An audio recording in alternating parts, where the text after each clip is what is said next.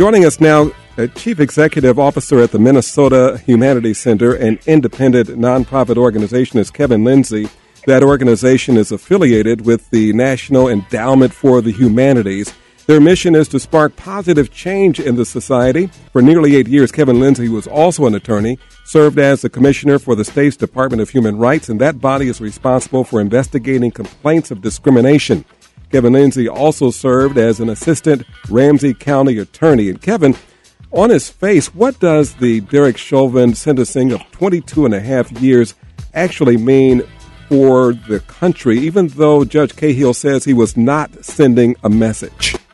Well, I think it is really important. If we take a look around the, country, very few police officers have actually been charged, sentenced, or charged, convicted, and sentenced for using deadly force um, on the job. So it's less than 15, according to a study out of the Police Integrity Research Group out of Bowling Green, mm-hmm. uh, when we go across the country. Then I think uh, what was significant is the use and the analysis by the court of aggravating factors to uh, enhance the, the sentence that could or usually would be offered in such cases.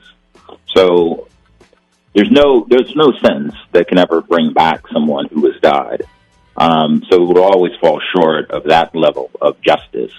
But if we are talking about the implementation of what mere mortals do on trying to sentence one another and uh, send a message of deterrence to others, 22 and a half years for a police officer.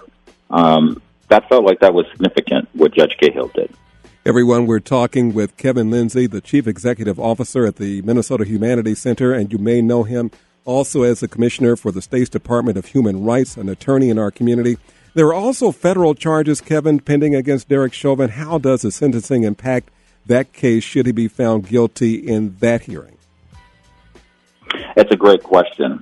So the federal court does have uh, jurisdiction, and charges have uh, been sought against Mr. Chauvin. So it can run either concurrently or consecutively if the federal court finds that he is guilty of violating federal law. If it runs concurrently, um, that would mean that the time that he is serving in state court um, would be counted against the length of his sentence. If it runs um, consecutively, then it would be added to the length of his sentence. So let's say that, for instance, he was sentenced to 15 years uh, for crimes under federal law. Uh, that means he would, at uh, whenever he would, had satisfied um, the terms of his condition for the state court, if that's 22 and a half years, or for good behavior, if that was reduced, then he would proceed over into federal court, and then he would begin to serve his federal sen- sentence. Um, that's down the road. We don't have a conviction yet within the federal court system. There's reason for folks to think that there will be a conviction given the amount of evidence in this case. Mm-hmm. And then we have to get to the court and, and ask the judge whether it will be consecutive or concurrent. When you look at the sentencing, I know there are people on all sides of this entire issue. And we heard uh, for the very first time Derek Chauvin's voice and that also of his mother. How should the community, how should the country view this, Kevin, this sentencing? Well, I, I think that the first thing is that just simply looking at the trial itself and sort of um, how it was conducted, how it was handled, and is Minnesota creating a model for prosecuting these cases? So across the country, typically what happens, the county attorney in which the death occurred is the individual who prosecutes the case. And historically, that has created conflict of interest or perceived conflict of interest from the perspective of advocates seeking um, justice for those killed by law enforcement. So, this idea of having a separate prosecutor or the attorney general within the state uh, take over the prosecution of the case, um, that's really unique. Uh, this is a, a, very recent development, only in the last couple of years throughout the United States. Then I think um, having additional individuals from various forensic fields offer up their time and talent to uh, assist prosecutors in this case. I think that that's also profound. It's uh, challenging to try these cases. Juries are reluctant to prosecute police officers. So, to the extent that forensic uh, experts, such that we had in the Chauvin trial, would be willing to volunteer some of their time and talent and effort to assist in the prosecution of these cases, that also makes it more likely for justice to be met, meted out when officers have violated the law.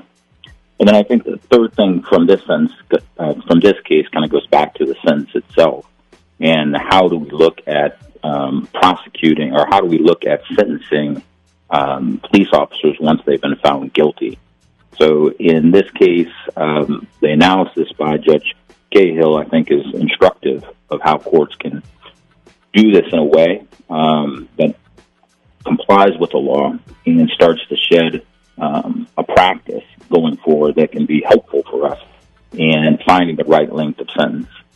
One of the things which is unusual about the aggravating sentences, and I think we'll, we'll be having some conversations at the legislative level, mm-hmm. is when we talk about um, violation of the oath of the office. I mean, this idea that he was a respected person in authority, by definition, uh, a police officer who kills somebody in the line of duty has done that. So, uh, is that always going to be an aggravated sentence, which should suggest, unless it is a complete accident by the police officer, that there should be some type of enhanced sentence. And I think from the public uh, perspective, um, that's what I think a lot of people on the streets, I think that's a lot of people who are advocates, I think a lot of people who are testifying before legislative bodies are really asking for, um, is that there should be a punishment for police officers that is greater than the average um, punishment which is meted out for someone else because of their trust uh, that's been given to them by by being a police officer. Never enough time to cover all the topics, but I, I did want to ask you, what did you make of Chauvin's? I called them cryptic uh, comments when he had his uh, opportunity to speak at the hearing uh, last week. To what could he have been referring to when he made a statement about some other things were going to come out. What other things could have come out that could not that were not in the written document that he had to submit to Judge Peter Cahill? You know, that's a, a good question. I, am not sure. Uh, I'm a little jaded. Uh, I've now been practicing law for 30 years, and um, you hear some of these cryptic comments. You don't know if that's trying to set up a book deal or trying to create some type of interest uh, maybe to offset uh, potential legal fees going forward. Um, but if there was some information uh, that could have been helpful to his defense, it seems uh, highly unlikely that he would have waited to the point of sentencing to uh, make such a statement. Final question for you this morning. Do you expect plea deals to be filed in the cases of the final three officers awaiting trial next year in the Floyd murder? I, I would not, I would be uh, very surprised if there isn't concentrated effort to try to negotiate some type of plea bargain for the other three officers.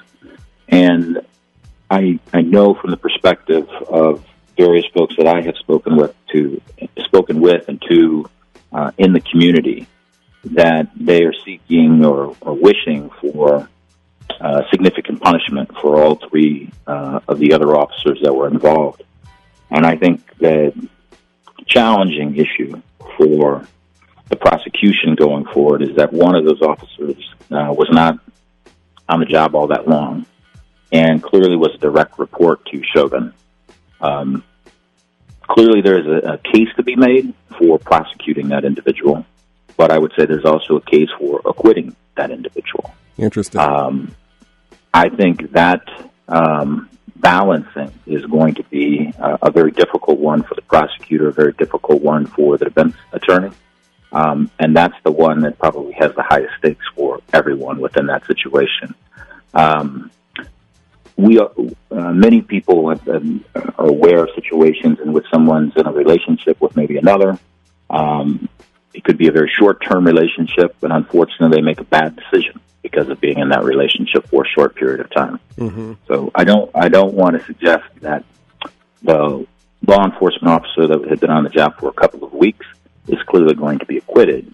But I will say that selecting a jury uh, for the defense, you only need one jury, one jury member to hang um, to vote to acquit, exactly. uh, to prevail, and um, we all just need to understand that. I think that from the community that that's not as uh, clearer cut of a case as what we had for the Chauvin trial. And remember, we, we were on pins and needles with Chauvin, yes. wondering whether he would be acquitted.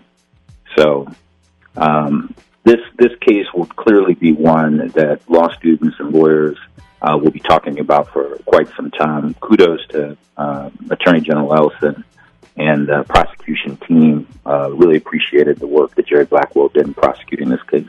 Final question, and we, gosh, we are just about out of time. Can you talk about the role that the Humanities Center is playing now with the Racial Reckoning, the Arc of Justice Project, and what it means to our community? Well, we are so happy and pleased to be part of Racial Reckoning, the Arc of Justice. Um, just fantastic work being done um, by Georgia Fort, Anthony Galloway, and, and yourself, and, and, creating daily updates, uh, end of the week updates, additional stories. And I look forward to a continuing partnership in which we can go deeper and explore more what's going on in the area of criminal justice. Uh, it's a long time uh, coming that we've needed to have this conversation, the great disparity in how we have uh, pursued, prosecuted, uh, sentenced individuals within our community is significant, and it's time for that reckoning to happen. And I'm so pleased and happy to be a part of it with Georgia Fort, Anthony Galloway, and the great people like yourself at KMOJ. And we appreciate you. Thank you for being with us, taking time out of your schedule to share with our community this morning. Kevin Lindsey, CEO of Minnesota Humanities Center.